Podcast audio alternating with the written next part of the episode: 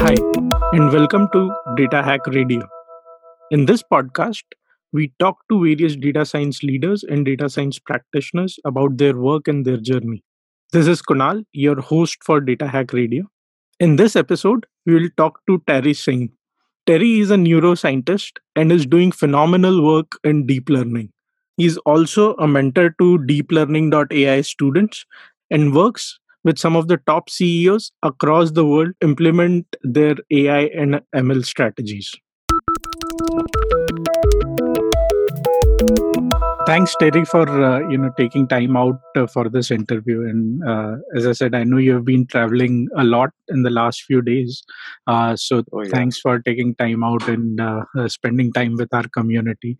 I'm uh, really excited to talk to you. Wanted to know about uh, some of the work which you are doing, and I'm sure the Mm. community members would uh, love to hear that from you.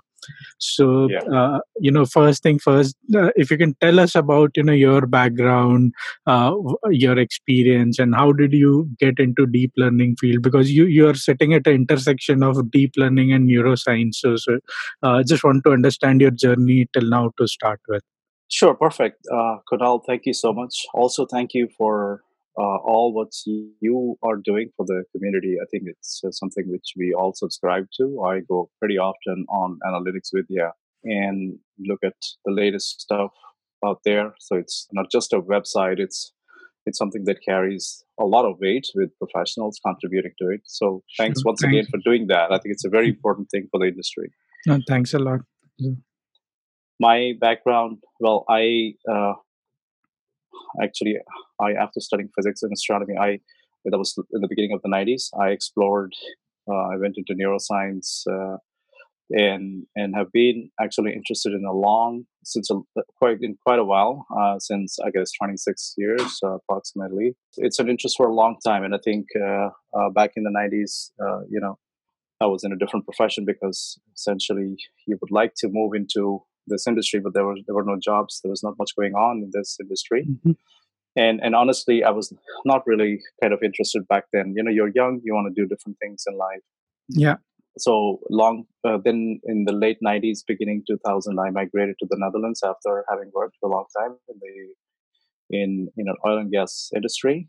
Mhm. Uh, and I did do obviously programming and all that stuff was coming up in the mid 90s. Uh, so, you know, programming in Visual Basics, I wrote my first uh, online real time monitoring system uh, in gas installations. So, you know, obviously the you stay close to tech uh, and, and Mhm. it was always a fun experience. Uh, in 2000, I migrated, or 1998, I migrated to the Netherlands and and eventually uh, have always been involved in data transformation jobs, whether it be managing large data warehouses with Oracle and or moving into infrastructure space and understanding data from how it behaves and acts in the infrastructure space. Uh, you know, in lands in MANs, in PANs, so metropolitan active networks, etc. Mhm. just you know, uh, so so that way I got more and more curious. Essentially, since the last 18 years, I've been uh, very active in the community as well. Since 2003, I've been active in the community, writing a lot about uh, you know different parts of data Mm. uh, manipulations. And database industry came and went; it's still here. Uh, then came the wave of cloud computing, etc. Yeah. And and slowly, uh, you know, with Python, it was getting, also becoming a young uh, a language that was maturing fast. So my interest went, I think, I guess it must have been year of seven or eight ago that I took more active interest into it and came back into this industry. Mhm. And and then having, I did one, one uh, startup uh, that was more focused on uh, social computing. So getting an understanding how natural language processing and social analytics data. This was, I think, uh, seven, uh, six years ago. And then, you know, got more and more curious and then actually went back into the field that I loved, physics and, and math, and, and then eventually seeing the value that math can provide, especially with calculus, something which we had just sort of learned it theoretically in school and Mhm. university. And also having worked and taught at the university in the Netherlands, in the north, in Groningen, yeah, it gave me also more intuitions as to, you know, so how do I combine uh, the neuroscience, which is, was my passion for a long time, and, and also Mhm. teach uh, in, in a way that you can give it back to the industry. And obviously, the applications of deep learning, as you right now today, the industry is going through a big churn, big revolution. Uh, but I think this all led to you can maybe in a nutshell you could say it all led to uh, the intuitions, the the continued passion. Once in a while, once in a while you leave it uh, in the freezer, as you say, because either there's no job or there's something else going on in your life. Mhm. But uh, I decided actually two years ago to give myself fully to the industry. I have never done that because this may be interesting for the audience as well. What happens is you always have a job, something that keeps you away from doing something revolutionary, something in which you can break the barriers and go across different regions, meet people, take a lot of risks, but also at the same time meet very encouraging and passionate people. Stable jobs with high salaries tend to keep you away, right? right. So I kicked that bucket and moved out. And since then, it's been amazing. Mhm. I mean, uh, you know, with Deep Kapha was also launched out of, uh, was born out of this, uh, this labor of love and passion, Mhm. and and meeting industry leaders across the world. I came closer to this vision. How can I combine these things that I always wanted to do since I, was a student? And so, how do you bring uh, to apply these deep learning into industry? how Mhm. to do research to keep learning because it's a constantly evolving field and how Mhm. can you give it back to the world meaning you know selflessly so how can you do that can i be that same person can i be a person who can have commercial interests to save and serve the industry leaders with their ai ambitions but Mhm. also serve selflessly to people who may probably not have enough money to uh, to to follow an education or who sometimes spend a lot of money in India. There are many kids, many, many kids who reach out to me asking, should I follow this education or not? Guiding Mhm. them so they learn and they get accreditation and certification. So it's a combination of passion and, and intuitions uh, and and a lot of math, but also love.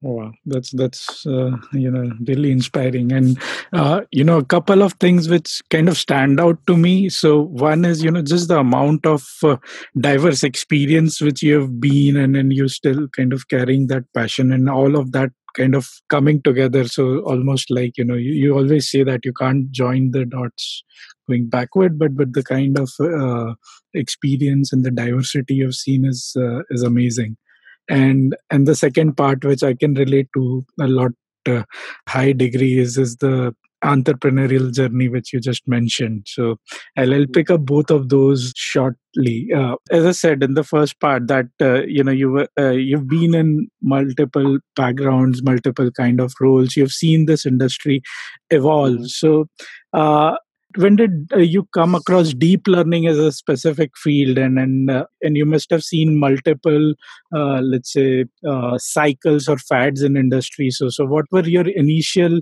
thoughts about deep learning and uh, how did you perceive it when you came, came across it uh, initially yeah, interesting. This is actually really interesting. Back in the 90s, these, you know, deep learning or whatever used to be called expert systems or expert networks. Mhm, not neural correct. networks, but expert yeah. networks. yeah this was the time when there were automated trading banks trying to do trading using neural networks and for instance, yeah. Yeah. Mhm, I mean, this revolution actually, okay, in the beginning of 80s, I was too young, but I had understood that in the beginning of 80s, there was a lot of revolution when David Marr, uh, yeah. he published his book called Vision. right. So David Marr had this ambition of bringing computational uh, biology and computer vision together. Now, this Mhm. was a tremendous inspiration also for wow Geoffrey Hinton. He Mhm, was a young guy, you know, it, same sort of, it's also almost like a 10 year cycle. There were no jobs in the beginning of the 80s. He had done AI from the University of Edinburgh. right So this inspired him dramatically. And, you know, so there are many things came and went. Uh, Mhm, for me, the introduction was in the mid 90s, just before the LeNet and all that stuff.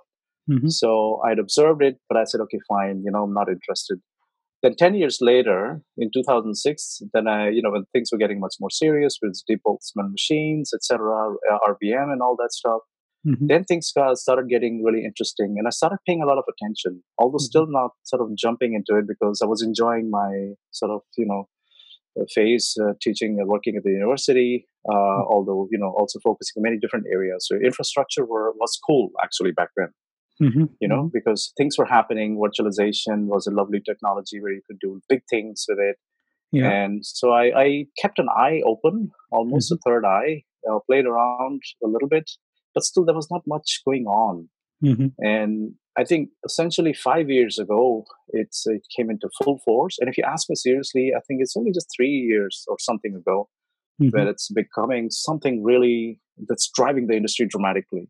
Right. So, so I think it's you can say maybe 12 years ago I took serious notice, and maybe mm-hmm. eight years ago I, I, started looking into it, mm-hmm. and six seven years ago I went serious, obviously with my startup, the second startup I did. Correct. Interesting. And uh, the other part which you mentioned that uh, you know this uh, uh venture which you are doing, Deep Kapha, so it sits at the uh, intersection of uh, academia plus commercial entity. So can you tell a bit more about that? Because you know that's that's actually an interesting space where ideally I think more people should be there, where you're you know constantly researching new things, but at the same time balancing it with the industry, but doesn't happen happen in real life. So so can you tell a bit more about that and how you are managing that? Yeah so first of all it is uh, quite a intensive and a demanding kind of uh, let's say 300 monster you want to manage. Hmm. uh, you're right because if you're in the enterprise space ideally you should be five years behind the curve.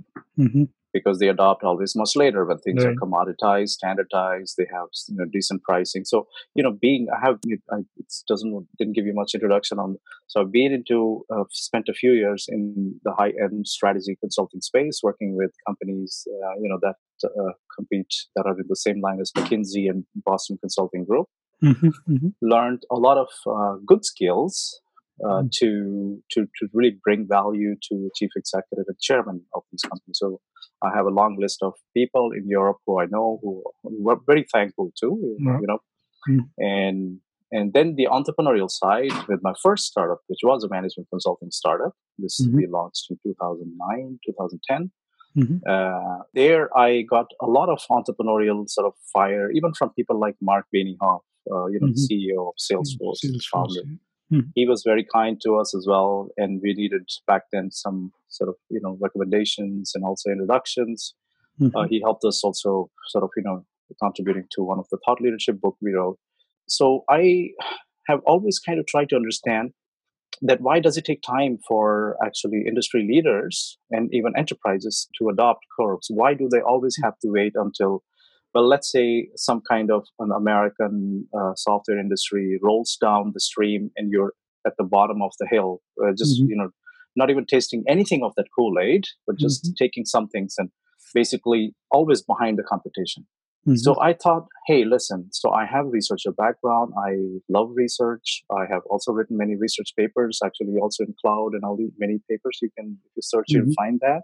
Mm-hmm. So I said, I want, I want to do breakthrough research, like capsule networks, for instance. Mm-hmm. And how do we quickly make a short route or shortcut and, and continue to talk to the CEOs who I work with mm-hmm. and, and try to convince them that, hey, listen, you know, you can wait five years or you can do a little bit of investment and already in your infrastructure, get, you know, the best and the latest uh, deep learning infrastructure. Mm-hmm. and start working on it because you know this is what google or facebook or or any other company does. They're not doing anything magical right? Yeah. Uh, so you know you have the right people you pay enough they won't leave. You know have simple basic principles. Mm-hmm. so mm-hmm. basically combining these two uh, makes or made it to me a lot of sense because i questioned it all the time. Yeah. And for good reason you understand you know research relies on investment. Research does mm-hmm. not build make money for you Mm-hmm, mm-hmm, and traditionally, research has been sort of an arm that universities have nurtured, and you know, enterprise don't. Mm-hmm. But now, as you know, this trend with Google, Facebook, and all these companies are, you know, literally draining the European and in English, even Chinese uh, uh, intellectual uh, capacity from the universities because they're mm-hmm. offering jobs to really people who are smart yeah. So someone from Oxford, someone from uh, Munich University, Amsterdam University, they just go and take jobs there. Mm-hmm, mm-hmm. So in a way, it's kind of really scary because so so this is driving many systems empty. Mm-hmm. I continue to worry that enterprises and the chief executives and chairman who listen to me at least for what I have to say, if it makes sense, mm-hmm. that hey, yeah, it makes sense. I mean, I, we don't want to continue to rely uh, because eventually our ecosystem is all wells are draining one by one. Yeah. So it's more of a difficult mission, but mm-hmm. uh, it is you know you have to drive it. So driving is something which i'm doing it with a lot of passion and also a few very very smart researchers who are working with me with different backgrounds some mechatronics mechanical engineering robotics mm-hmm. neuroscience. And the third part is the philanthropy. And i said okay you know it's very nice to retire at 65 when you have become an industry leader stand on some big stage and make a fool of yourself and actually lie to the rest of the world that you care about all people I said, you know, this is one life I have. I mean, this is really, this is the reality I was faced with. So I said, in this one little life, you can either, you know, consume the goods of the earth, and eventually, when you're retiring, you start making nice smiles and meet poor people, you know, quote unquote poor people that I mean, you know, mm-hmm. and makes basically make a mockery of what what basically you should be doing. Is I said, okay, I'll do it full time, mm-hmm. and philanthropy, I'm going to drive it, and and I'm going to make sure whenever people call me, I'll just go there, even if it's war torn areas like Syria, Iraq, uh, in, in any place in the world. I'll just go. I'll, I'll risk my life. Mm-hmm, uh, but mm-hmm. obviously, you know, it's it's a bit dramatic. Obviously, it's all safe. It's taken care of. There's United Nations and many other organizations. They help you ensure you have safe passage. And besides, there are companies like Recoded uh, in Turkey, very good company driven by two beautiful people who who make this happen. Mm-hmm, mm-hmm. So I'm not doing it myself. So I talk to these people who are, you know, also super driven in yeah. Tunisia, there's another company. So you have to find soulmates in these things. In mm-hmm. you know, so there are soulmates, enterprises who believe in this mission, mm-hmm. who are the chief executives and chairmen and women who, who think that I make some sense. Mm-hmm. There are mm-hmm. soulmates in research who believe, well, we can make this difference. And there are people who are saying, okay, you know, if there's a kid or there's you know there's a girl who's in trouble or there's some other problem, we'll call you. I said, if you call me, I'll come. I'll just pick up my bag and I'll just come over and we'll teach everybody deep learning. Wow. Great, great. And uh, you know, if I were to ask you, so let's say if I were to draw out a spectrum where on one end you have enterprise-ready softwares or solutions which are like, as you said, at least five years behind the latest technologies. Uh, actually, it might be ten or fifteen years. And the other extreme is cutting-edge research happening in either academia or, uh, let's say, some of the companies which you mentioned. So when you go and uh, take your offering to uh, your clients where does uh, uh, you know your offering sit in this spectrum? Is it like the latest cutting edge or it's like two years before the cutting edge? So, so uh, where does your offering sit in the spectrum? So to, to be very fair obviously you know uh, it's it would be foolish to say let's adopt capsule networks and let's ignore CNN architecture or some other computer vision architecture mm-hmm. if I have to work with, let's say, Honda or some other, you know, automotive company. Uh, so what I'm trying to do is not close or fully cut this five-year, let's say, kind of an approximate five to seven year of this, you know, from cutting edge to becoming mainstream loop. Mm-hmm. I'm trying to bring it to a, a, way in which we start saying, why don't you try this experimental as well? It's almost like you're trying a beta function, you don't want it, mm-hmm. uh, or you want it, but you know you're scared to implement it. We understand it, mm-hmm. but use this beta function. So by the time you are uh, approaching that curve, in fact, you will see the horizon much before you approach, let's say, the turning point mm-hmm. you would have already matured your vision and also you would be informed much much ahead of your competitors mm-hmm. so this mm-hmm. is already a great way for you know leaders uh, and engineering teams who we also train so you know we help ceos uh, help them understand what an ai lab or ml lab should do Mm-hmm, but mm-hmm. we are training the engineers as well. So we are creating basically you're just leaving people with some really exclusive stuff Mm-hmm. And and something is really bleeding edge. So I mean, you know, you wouldn't advise them to even implement it. That would almost not be sort of practical. Mm-hmm. So what we are doing is we are cutting short this whole vision, and so they they start looking beyond. They start always looking at the horizon in a bit more realistic way, with binoculars actually, kind of uh, in a way that they see. Okay, I know what I see. I understand what I see because I was told already two years ago what it is. Mm-hmm. mm-hmm. and and so I think uh, so that intersection is. I would say it. You know, shortcuts. Uh, it saves at least three to four years, and gives them a huge competitive advantage. So it's almost like you know companies are saying mm-hmm. uh, we want to be like Baidu, we want to be like Google, we want to be like Facebook. You know that. Mm-hmm. I mean, you you heard all these leaders say that all the time.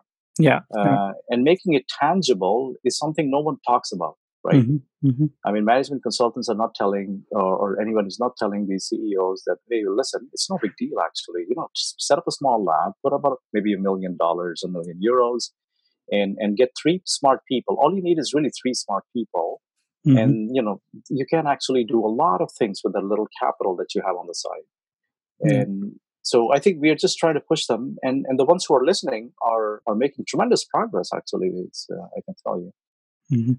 Interesting. How has been the uh, you know reception uh, with the CEOs? Because you know uh, it's just like a high risk, high reward strategy for them. So, uh, have you seen more openness and kind of adopting to latest technologies or experimenting them in the last few years, or it has always been the case that people were open but uh, they didn't have a avenue to do these discussions? What's what's your view on that?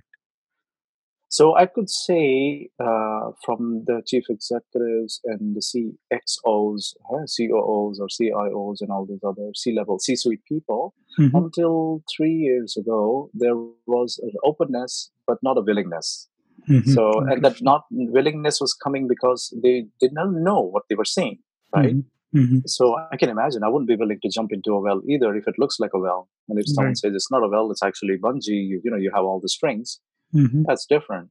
Surprisingly, although it's a very small percentage, to be very fair to all the demographics of the chief executives across the globe, uh, in the traditional enterprise, space, for example, telecom company, manufacturing company, internet company, automotive company, these are the ones that I'm right now working with. Um, uh, one example is, for example, the, the chief chairman. This is not even chief executive officer. Mhm. Chairman of this large uh, telecom company gave a lecture on machine learning to his 30,000 plus staff. Wow. And this is like, this is amazing, right? Mhm. I mean, you know, when he's, when you're talking about XGB, when Yeah. you're talking about logistics regression as a chairman. As a chairman, So he, yeah. he had, a, he, he had a technical background. Mhm. So, so he suddenly it changed the whole equation in this company. So Right. you know you see that when the when some people take willingness to the extreme, and I, I'm Mhm. his fan. I mean, I said I'm going to work with you no matter what. You know, you're the best. I mean, you're Mhm. driving a vision which I sort of you know it's, uh, it's I'm inspired by. Mhm. And some people, for example, uh, what companies are doing is they're hiring bankers, etc. You know, who have very good commercial sort of background, understand balance sheet dynamics. Mhm. They're, they're pulling these guys into other industries, like you know, lagging industries like manufacturing, etc. We know that with the autonomous vehicle and, and all these other new revolution and ADAS, uh, automated driver assisted systems, etc Mhm. you will see that many companies uh, in manufacturing, you know, whether you are a supplier of equipment, whether it could be, you know, ball bearings or any other product, you need to be very careful with how the world is going to change dramatically. You know, undercut you, literally bypass you. Yeah. If you are an automotive com- company yourself, you're not paying Mhm. attention, you are a direct hit for any company that is making this move. Mhm. So these kind of CEOs are may not be technically aware, but they are strategically super aware. Right. Right. So one of the CEO I'll be supporting, uh, in, he's you know running a twenty billion dollar company, and you know they have this global plan to set it up and basically you know drive this digital and AI revolution. Mhm. Uh, and so there is a willingness, and some people go to the extreme who are like super awesome, and some Mhm. people know strategically exactly how to do because they've done it in an industry that is run by pricing and you know financial metrics and these are also like amazing people so but it's a very small percentage let's be very very uh, fair I, I guess maybe Sure. 2% or something Mhm. very small Yeah. And uh, alongside this, you also, uh, you know, kind of stay up to date with the latest uh, research which is coming out because that's that's basically feeding uh, the cycle. So uh, uh, you you do that by following research yourself, or I mean, is there a kind of research unit inside your organization? How how does it work? So we have our own research arm. We Mhm. are calling it uh, at least it's a beta program right now. We call it we are calling it a deep remote residency program so deep rrp Mhm. what it uh, basically does is we identified that you know so if you are done with your master's or phd you you know if you're very smart uh, you will be found by google or someone else. If you're somewhere halfway and have a great idea uh, you know you can go and apply to these guys Mhm. uh, but if you are someone who wants to change and dramatically transform the world without being you know sitting in some golden cage which google or facebook has created in terms of a high salary hmm and you believe in your principles you have some you know strong ethics to change you know uh, ai from from policy or technology or you know or any specific area like automotives or computer vision or hmm text analytics uh, then we are more than happy to pull you in into this program we already have uh, about uh, five four people uh, right now hmm we are going to be pulling in some really smart people also from China. There are some people in the pipeline, and we have about 150 applications, uh, probably Wow. more. It's growing really dramatically. Oh, wow. So and you take sure applications from across the globe? across the globe. So re- remote means you can be anywhere in the world. We provide you infrastructure. We'll provide you great ideas. Ideally, we would love, love to have you come with your ideas and intuitions. hmm And and so basically, you know, going to universities when I give a lecture as guest professor, it's uh, also a way to also tap into this talent and, and show them what the world is. You know. Sure. I mean, it could be anything. A policy problem in US, for example, is not being solved in terms of you know everybody's saying let's stop this gun uh, adoption. Mhm. People are not saying that there could be very clever ways to use computer vision, some other technology to start understanding the social semantics and the behavioral dynamics of, of communities, Mhm. Mhm. uh, and then maybe change this equation instead of keep fighting on that Second Amendment rights kind of thing. For example, right? right. So I'm I'm reaching out to young people who are like 13, 14 years old who want to change the world Mhm. and then also meeting people at the end of the trail which who want to really you know be independent researchers want to continue to do these things they could be employed by some firm but their desire and the fire inside them wants to drive this research Mhm. and we pull them in and you know so internally i train them also where needed uh, Mhm. and help them hone and sharpen their expertise where they are good at and have trained and Mhm. probably are not getting much out of whether the job that they have and, and other things, you know. So there are people also from DeepMind uh, alumni. They're also sort of you know, very keen to to be part of this program.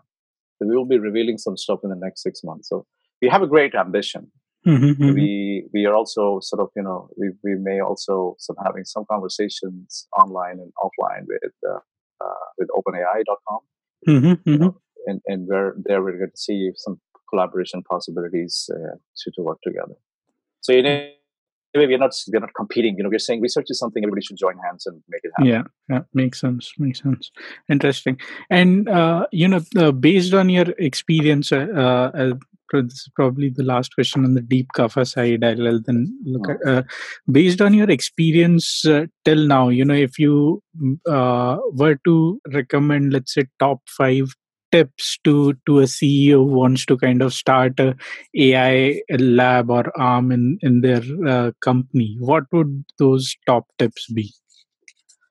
I think the top tips. I don't know if they are top five, but I can tell you definitely. So the top tips are. Uh, uh, you should start training your not only engineers uh, or researchers. Typically, people just focus on a specific, like the R and D people should Mhm. be able to do this. I think look broadly towards your uh, workforce, and there are many, many smart people who are doing some amazing things. The only thing is they're not sharing with you because you know you haven't you know identified or spotted or given them enough attention. Mhm. So, so start training these people. Start giving them the latest uh, training in, in on CNNs, RNNs, GANs. You know, from a technical perspective Mhm. translate that to your business specific problems and start telling them okay what can you improve in terms of computer vision what can you do in terms of you know natural language processing Mhm. and then translate another level up and and so that the conversation becomes understandable by the managers of these ceos right the guys who manage these people Yeah. uh, in this matrix organization so you know translating into how can you you know drive sales how can you drive uh, you know user engagement how your supply chain whether it is in your finance metrics etc Mhm. in, in marketing in, in sales uh, in, in r&d as well how can you drive new innovation Mhm. So i think uh, so go and look broadly and, and start Yeah. training these people today. Don't waste any more time. Start Sure. giving them and training them really really today. So that's one. 2 Mhm. i would say please go and educate yourself on this. Take extra steps. Take a book. Download it and Mhm. and no need to start looking at those soft books you know go just past it. it's it's something we all have that similar background you are a ceo maybe you're pushing 50 or 60 i'm reaching that age myself in a few years so you know don't worry about it if you think uh, you know uh, so start reading some hard books meaning Mhm. uh, well what is technology what does it mean or what what will it uh, you know, do for me Yeah. so in getting informed yourself uh, Mhm. and and and taking some action maybe that's the next big thing that they should be doing is take some action Mhm. Uh, start small. Don't need to start looking at big investments. Start talking to big vendors. You can take a small decision based on Mhm. very simple sort of a problem that you want to solve. It Mhm. may be even just fifty thousand euros you have to or dollars you have to spend Right. to to get some computing capacity. Tell people to do some projects. Mhm. Three is create some kind of uh, awareness within your organization based on no matter what little you know. You know, become Mhm. come, become vulnerable like all your employees actually are. They are vulnerable to Yeah. the industry shift that is happening.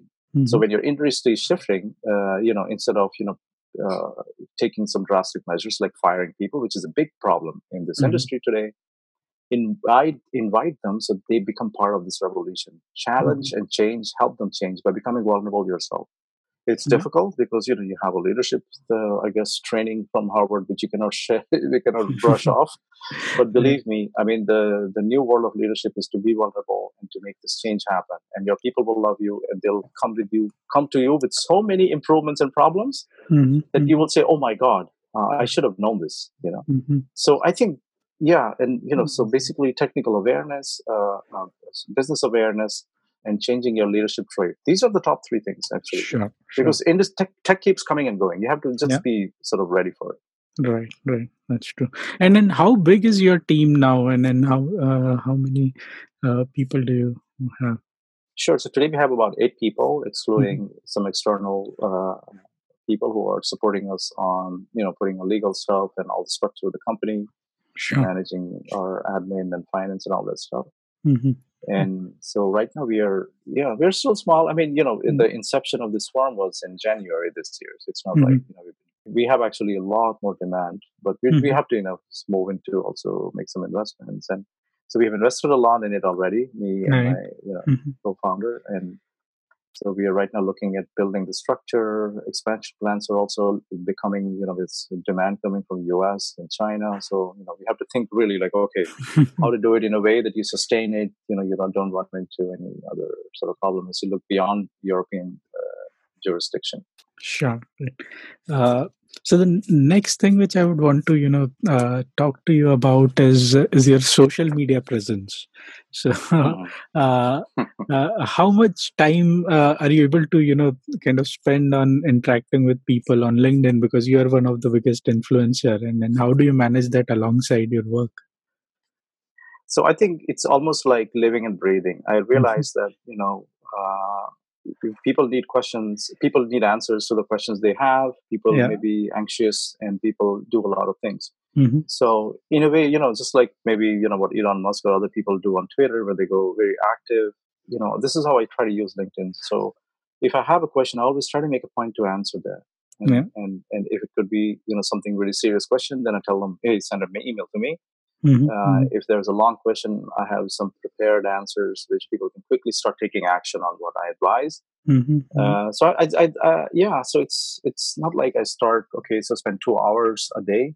hmm It's kind of uh, quite uh, Mhm. on the on on the go, and it it doesn't rob me from the focus that I need when I'm writing my research or um, or, or you know on a project or preparing the next project for the client or next training session or curriculum that I'm preparing for. For instance, for instance, now we are heading to Sweden and Copenhagen, Mhm, mhm. so I guess it's you know make it a part of your life and you get used to it. You, you should you should like to do it, right? yeah, of course. it's, it's not something you know it's not the scripted practice which uh, in, linkedin used to have you know you will you can buy and influence your tag and and basically you're posting crap yeah, you know it's it, it does disservice to to who you are yourself because i Mm. think any ceo who has uh, influencer that little blue logo yeah. Mhm. i think they are inherently very better, good people right. but you are just saying things in a scripted way no one knows who you are and when you're natural then you don't have, don't have to worry too much about uh, you know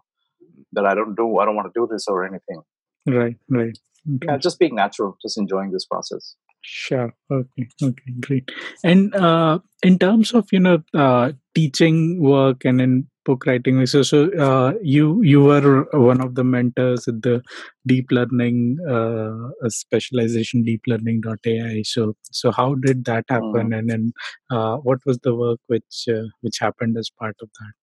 okay great yeah that's a good question so i don't know if the sequence was the way i will describe but Mhm, i think uh, someone had raised a question on quora mhm, that what is the use of you know will i you know is it useful so Mm-hmm. um so i think i wrote a very long not a scathing but uh, a long sort of an objective analysis of the current state of the mooc and compared to the the the, the traditional classical industry of education because i've been in education i've run a bunch of mooc platforms as well when i was managing uh, you know i was responsible for managing a large learning management system at Mm-hmm. the university as well.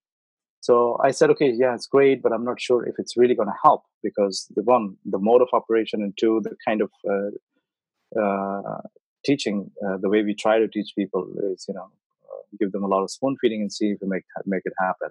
Mm-hmm. So then I got an invitation from from Coursera to be part of this venture community. Uh, Mhm. So I thought about it for a while. I said, okay, I can complain. I complained on Quora, and it's very easy to complain and sit on your ass and do nothing.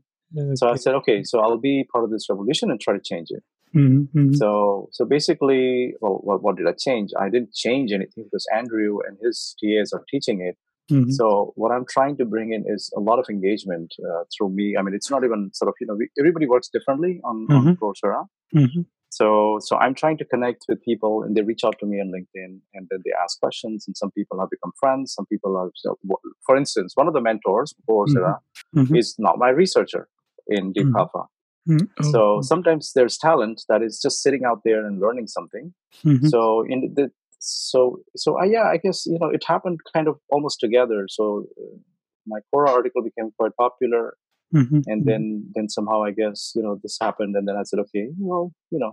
So there, I spent maybe an hour or two uh, Mhm. looking at some specific problems across uh, the specializations. Mhm. Mhm. And in neural network, the foundational training, uh, that's where I try to spend most of the time. You know, uh, starting from encouraging people to join Mhm. Mhm. uh, and welcoming them to answering specific questions where people may have on deep learning privately or people send mails. So Sure. yeah, it was yeah, it was a great way. And book writing was uh, was something also that was happening back then. Although I Mhm. must tell you, I can be very open. It's going a bit slower than I had expected. Because there, there is something suffering also from this whole you know phenomena. So I should not try to pretend like a super Superman. This Mhm. is something that's going a bit slower than uh, I would have liked. No, Let's put it cre- I mean, writing a book is probably the, you know, uh, uh, it requires a lot of commitment, at least, you know, six to Oh eight man, months of yeah, dedicated writing. So I can yeah, understand that.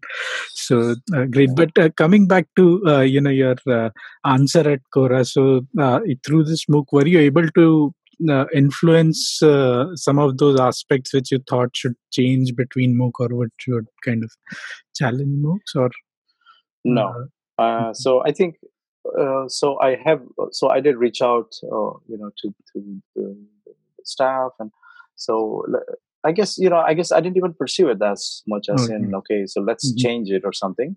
Sure. Sure. Um, I think the way how it is organized today, or at least looking at deep deeplearning.ai, you know, Andrew's vehicle, Mhm. it's doing its job well. Yeah. Uh, and you know, it's giving you fundamentals, and it's not telling you, well, you'll get a job right away Mhm, but mhm. the fundamentals and your personal sort of you know investment in the space, which should be a lot, by the way. Yeah. So Yeah. you know, I, I so that's that's something which which is fine where it is. So what I Mhm. did do to change is the, it gave me intuitions to create advanced curriculum and training programs through Deep Kapha.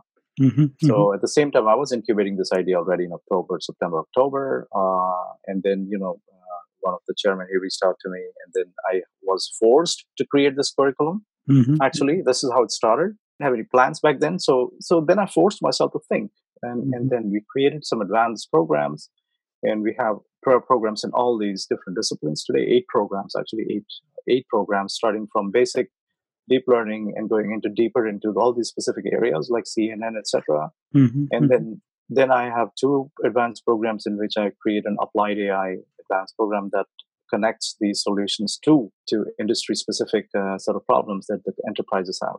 So Mhm. basically, closing the loop. So Sure. it gave me intuitions. What was the gap which Coursera cannot fulfill because it's customized, right? An Mhm, mhm. advanced program for a manufacturing company is very different from that or some other industry. Mhm, mhm. So so this is this is the driving force actually of our Deep Kapha. And uh, so I got sort of inspiration on what could not be changed there, and I Mhm. took it and sort of created my own advanced training sort of curriculum. Interesting, interesting. Uh, and and when is the book coming out? Any any tentative dates when it is uh, uh, expected Yeah. to be? So the book is so it was initially planned for, for in the summer, but it's delayed, so it's going to be September October timeframe. Mm-hmm, mm-hmm. And and I have a few contributors from from obviously from our team from Deep all these researchers are now we're teaming up together as Tutu so to make sure that we keep pushing chapters out. Mm-hmm, mm-hmm. And so I think sometime in October timeframe it should be published. But we all have to really, really work hard now mm-hmm. and, uh, and and make it happen. So we really, really are very driven to push it out, and that's why I'm starting to say we. So you know, they are really super thrilled as well that they will be part of this uh, project, mm-hmm, and and and I hope that there are no glitches. You know, but again, anything can happen. I mean, if someone comes with a huge investment and starts saying, you know, like for instance, we are also working on a patent uh, on deep learning, uh, actually specifically in AI. It's actually a very interesting concept. Mm-hmm, so, so there's a lot of things. It's that's the life of a startup yeah. True, true. Uh, but yeah my note to publishers please don't worry we are working hard. Sure sure. Great. the uh, other aspect which uh, i guess you touched upon briefly before was you know just open sourcing ai and you know you uh, you said you are working or you're uh, hoping to work with open ai uh, on some of these aspects. So so tell us a bit more about that. What is the thinking and how are you thinking? How should the open source ecosystem evolve in ai and what could be some of the potential challenges uh, in doing that so open sourcing yeah so basically as you can see already a lot, lot of research and actually essentially all algorithms that you have today are there for you to use and, Yeah. and to adapt and to improve and basically to run with it. Mhm, open sourcing frameworks like uh, TensorFlow and PyTorch already is giving so many of us, you know, already intuitions to start solving problems, to demonstrate whether internally into your office mhm, or creates a simple solution like skin cancer detection or bone fracture sort of, you know, app which you want to write. mhm, So, so things are becoming really, really interesting. So, so basically, you, we are already actually seeing the fruits of releasing research where people Mhm. spend a lot of time. For example, OpenAI. They have what a billion dollar investment. You have Elon Musk, Sam Altman, and a couple of other guys who made tremendous investments. You know, Yeah. Geoffrey Hinton's uh, proteges. They're sitting there running this uh, shop. Mhm, Uh, well, those researchers are making maybe you know sort of salaries in eight figures. But mhm, nevertheless you know they are driven researchers and, and it's good to actually also sort of make sure that that continues this this uh, process. Our collaboration we are beginning to talk with them so we, we're probably going to see what we're going to do. In Mhm. capsule networks there are a couple of things which you know uh, for example the gentleman who wrote uh, adam the optimizer Yeah. Meeting you know those people as well uh, and soon we'll be having more conversations Mhm. uh, to see what what what else can be used uh, to if possibilities to collaborate and or uh, see what we can learn from each other Mhm. because as Deep Kapha, our goal is also to to bring these solutions to the market and eventually you know provide open source our research as well Mhm, uh, mhm. what is patentable we'll you know we'll see what what uh, how we can also try to bring it to the industry in its own way Sure. but you know after the patent we'll definitely make sure that you know there's some interesting parts will be given out released so everybody can use it basically you Mhm. know Yeah. so I think so. I believe that if you do not sort of continue this trend, we will again end up in this closed world of you know vendor lock-ins and all that stuff. Correct. So Mhm. from that perspective, I really believe that it's a great revolution, and and we are equally thankful. I mean, you know, there are many things we use frameworks for companies like Google and Facebook, etc. And Mhm. research arm, it's uh, you know, it's it's a great process. Sure. So it's it's basically sharing and giving each other and, and learning from each other as well. Yeah. Interesting. Very interesting. So, uh, you know, uh, taking kind of uh, a forward view and then looking at, let's say, next uh, five to ten years, uh, among various domains which you know you have worked on or you have you have uh, experienced, which domains do you think would uh, get impacted the most by deep learning, and in let's say next five years? Interesting question. So there's a presentation I have, and Mhm. uh, I I give these. You know, I gave the, yeah, the yesterday. I was in Dallas, so uh, Mhm. it was the day before yesterday that I presented, Mm. uh, and and it was uh, so what I'm looking from a jobs perspective. Mm-hmm. So I think maybe not necessarily an industry. Uh, there could be that some industry will be diminished Mm-hmm. uh, even dramatically. For example, I don't know, postal or some other service, Mm-hmm. um, uh, some kind of you know counseling, online counseling, where people you know so sort of different kind of industries, right? Mm-hmm. Uh, they may they may vanish as more and more uh, sort of semantic and understandable and, and natural understanding, natural language processing comes into place, right? Mm-hmm. Uh, so some may suffer, let's say, quite uh, extreme to severe d- diminishing and probably even extinction.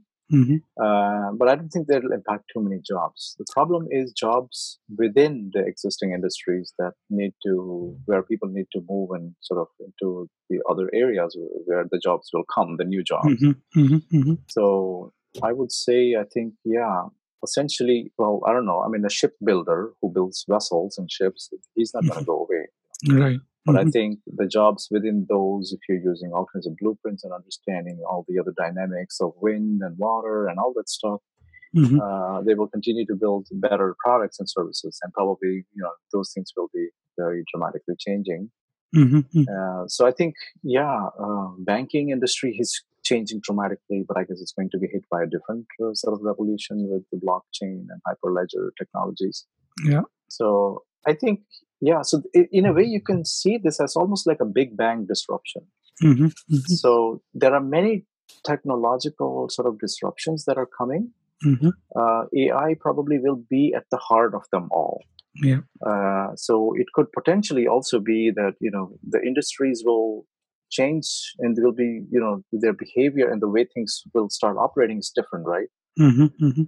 Uh, so it's I think it's more jobs at individual level where people need to start thinking of becoming, for example, a limb engineer Mhm. or becoming like a virtual police officer or uh, these are the things i'm mentioning from the infographic i had created based on a research statement run by two researchers from oxford university Interesting. and Mhm. And that was uh, i think the focus should be or being becoming a space engineer for example no one thinks about it because they think either it's something only nasa does Yeah. but believe me it's these things are changing Right.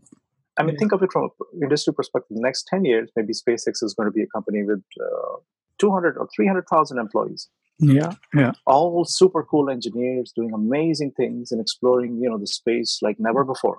Right. And and this is how, you know, big industries will change. Right. So, uh, you know, uh, from your perspective and your experience, if someone wants to kind of get into deep learning and AI or uh, data science, whatever, so so how, what should be the way to kind of enter uh, into this industry? What should people focus on, and then how should they look at developing themselves? Uh, so I think I would suggest, uh, and I give my personal example as well, as well as you may have also sort of in the beginning. You know, you go through different phases in your life. Uh, sometimes you're motivated, sometimes you're having some other challenges. So then, you know, Mhm. you have to focus on those challenges. Mhm. It could be some prolonged problems. You know, staying uh, out of a job for a long time also happens. These are real reality. These are realistic things I'm hearing Yeah. on LinkedIn from people. hmm Uh, and I say, you know, there is something you have nothing to lose if you continue to read a little bit every day. Hmm Uh, you know, that time is not. You're not going to look back and say, "What a fool I've been that I was learning about I don't know tensor calculus." I know, I know, it doesn't apply to everybody. hmm I can, I understand totally, but Yeah. I I think you will never come out and say, "Well, I learned tensor calculus and now I'm a, I'm selling ice cream." Believe me, you know, there might be some professor coming to buy your ice cream, and your theoretical understanding of what you know will blow people's mind away. So it's Right. always a gift. Mhm. Second, uh, my my strategy would be to apply a dual pronged strat- strategy, almost like a two double strategy. One Mhm. is to start with the basics and start understanding, you know, what are the foundations, etc. And and the second is to jump quickly and try to do projects. Mhm. Uh, Mhm. you know, GitHub has so many examples. You can pick up projects and start thinking and applying into your own industry. Yeah. Uh, it sounds simple, uh, what I Mhm. just said, But, but it takes so it Yeah. takes a bit of a while to organize stuff Mhm. in your head, organize stuff on your desktop, organize stuff uh, on paper, organize stuff in terms of your planning and goal setting. Mhm. So I would say, you know, keep moving. Uh, s- Start learning some programming language you didn't know. Okay, fine. Okay, so you, if you don't understand Python, unlearn it. It's very simple, easy to learn. It's almost like reading. You know, it's not so Mm. difficult. Mhm. If you're already an intermediate professional, move away from you know the regular doing stuff and you know from machine learning. Try to go deeper and then see what deep learning industry is going to be in the future. Yeah. Yeah. Uh, identify projects that no one has identified. Uh, write some algorithm, an idea which you have in your head. You still Mhm. don't believe it, but do those things. So Yeah. basically, challenging yourself is the biggest Mhm. thing that is uh, required. Right. Uh, and soon and sooner, you will start connecting with your peers, and you will meet people who Mhm. will tell you who you will, you know, who will listen to your advice and who you will seek advice from. So Mhm. make a path shorter because in any case, it's a hill which is steep. Right. So if you say you spent six months just sitting on, I don't know, level two, it will remain steep. It's not going to somehow go away, right? Right. So Right. what I'm saying is, people, okay, build a top condition like a you know super athlete Mhm. and start running in. You know, we are already running. Start moving. You know, just like a, you know, you have those wavy fashions. Keep moving left, keep moving right, Mhm. like a Mhm. boxer, and then you're already moving. I Yeah, think so. a- agility is key. Uh, Mhm. Mental agility is definitely key, and uh, and, and to uh, yeah, I think that's the best route to go fast because you know Yeah. you shouldn't start taking a long route uh, Mhm. because it, this is very discouraging for people. Mhm. No, that's that's actually a very interesting analogy uh, in terms of comparing yourself to a to an athlete. Yeah. That definitely uh, paints it in a very nice manner. That you know you can't just uh, sit and learn; you have to apply, and at the same time you have to keep moving. So, Yeah, I mean, it's you know, with for example, you know, the videos sometimes. My, even I know my wife, she gets upset when I post those workout videos. mhm. Uh, so I've been working out, you know, on- in the gym since I was 17 years old. wow. Mhm. And and the, the funny thing is, for example, even if you have to train your biceps or some other muscle you know, of your Mhm. body, there are ways to train it. So many people keep training to to make it. You know, the biceps is a muscle that is long. You know, it, it, so it's you know all the way it reaches to your mid arm Mhm. but you should be able to also train it sideways. You know, not many people know Yeah. that. Mhm. So it's brain training your brain is also the same. So continue to Mhm. start flexing it in directions that you have never explored, and then you will start seeing the growth starts coming and continues to grow. And then the Mhm. initial area of your growth, and this I'm talking about muscular growth, but I think learning is also similar. So you're Mhm. stuck in the initial learning path, and you say it doesn't come, and then you start switching and stretching it in a different direction, Mhm. and then you start seeing that the growth comes and it feeds the other growth that was stalled.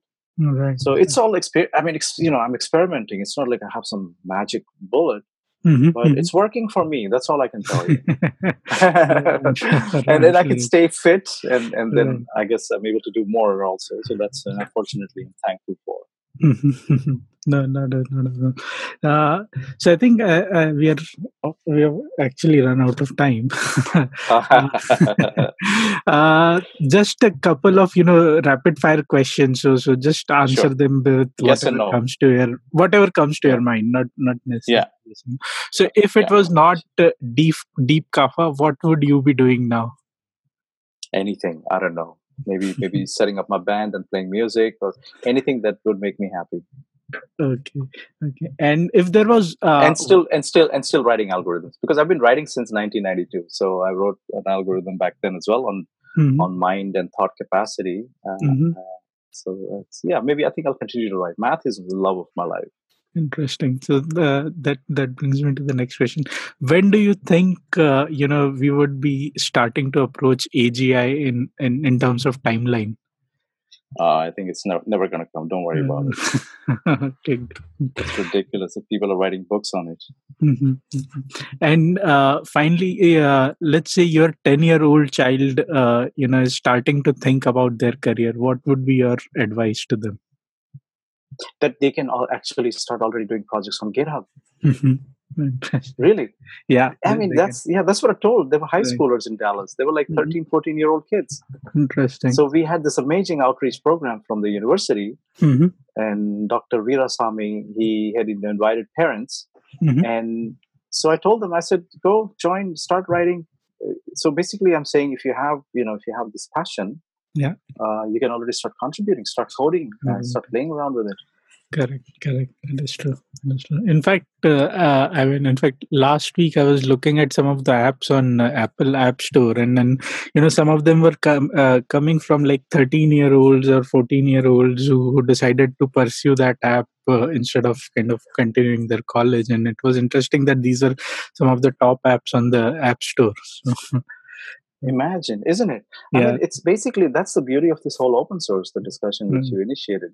right. Because right. one, software is there; it's Mhm, easy. You can, you, whether it's Android development or whether it's iOS, you can download those kits, you start playing around with this stuff. And mhm, even if it's something very simple, you know, uh, you can put some model and put it, you know, to create something very funny. It could be just, you know, yes or no, some Tinder like. Uh, I like school, I don't like school, anything. I mean, Yeah. you know, which is popular in your school, mhm. and it already becomes, uh, it gives you a lot of sort of, it's very encouraging. I wish we had that. I. uh, it's so think so you know yeah. uh, i mean i actually think i could I, I should have started building things 10 years back or 15 years back why why you know go through all the pain of studying and graduating if you can Yeah, but I mean, you are building what you do. I think with Analytics Vidhya, I think it's an Mhm. amazing platform because you know you you have I saw I see you also have all kinds of challenges and all kinds of things, yeah interesting stuff. So I Mhm. think li- like yeah, it's not just ten actually. You know, maybe the analogy should totally change. We should be saying to people who are in the fifties and sixties and you know who have had great education uh, that Mhm. you know it's age is totally a non-issue. Yeah I think we should totally remove it out of the equation. Uh, I right think the mental and, and the, the advancement of everything that we have created today, it Mhm. can come from anyone. It can come from in the hands of a 72 year old programmer who, correct who's who's been doing this. true So true I think we all have to do this together. yeah So, yeah. But definitely, everybody keep coding, keep programming. It's fun, you know. yeah it is, it I just, I, just, I just built TensorFlow source just now, oh 1.8 version. So you know, mm. all these, uh, uh, you know, uh, things also need to happen. You always run into all kinds of funny problems, and then one thing is yes, document. So I'm learning to document better. yeah that's that's difficult one. Great, great. Thanks a lot, Tarry, for your time. Uh, I really appreciate it. Thank you so much. Um, I, I guess we are hoping to bring the change. I'm committed. Uh, I, uh, you know, I'm full of energy and passion. The people who work with me are passionate. I just hope that we can make it happen. You know, who knows? I Mhm. mean, you know, eh, we could make something out of it. So thank you once again. Awesome. Sure, sure. I look forward to seeing beautiful things coming on Analytics Vidhya as well. So Yeah, yeah. amazing. Yeah. Mhm. Thanks, thanks, Tarry. Thanks.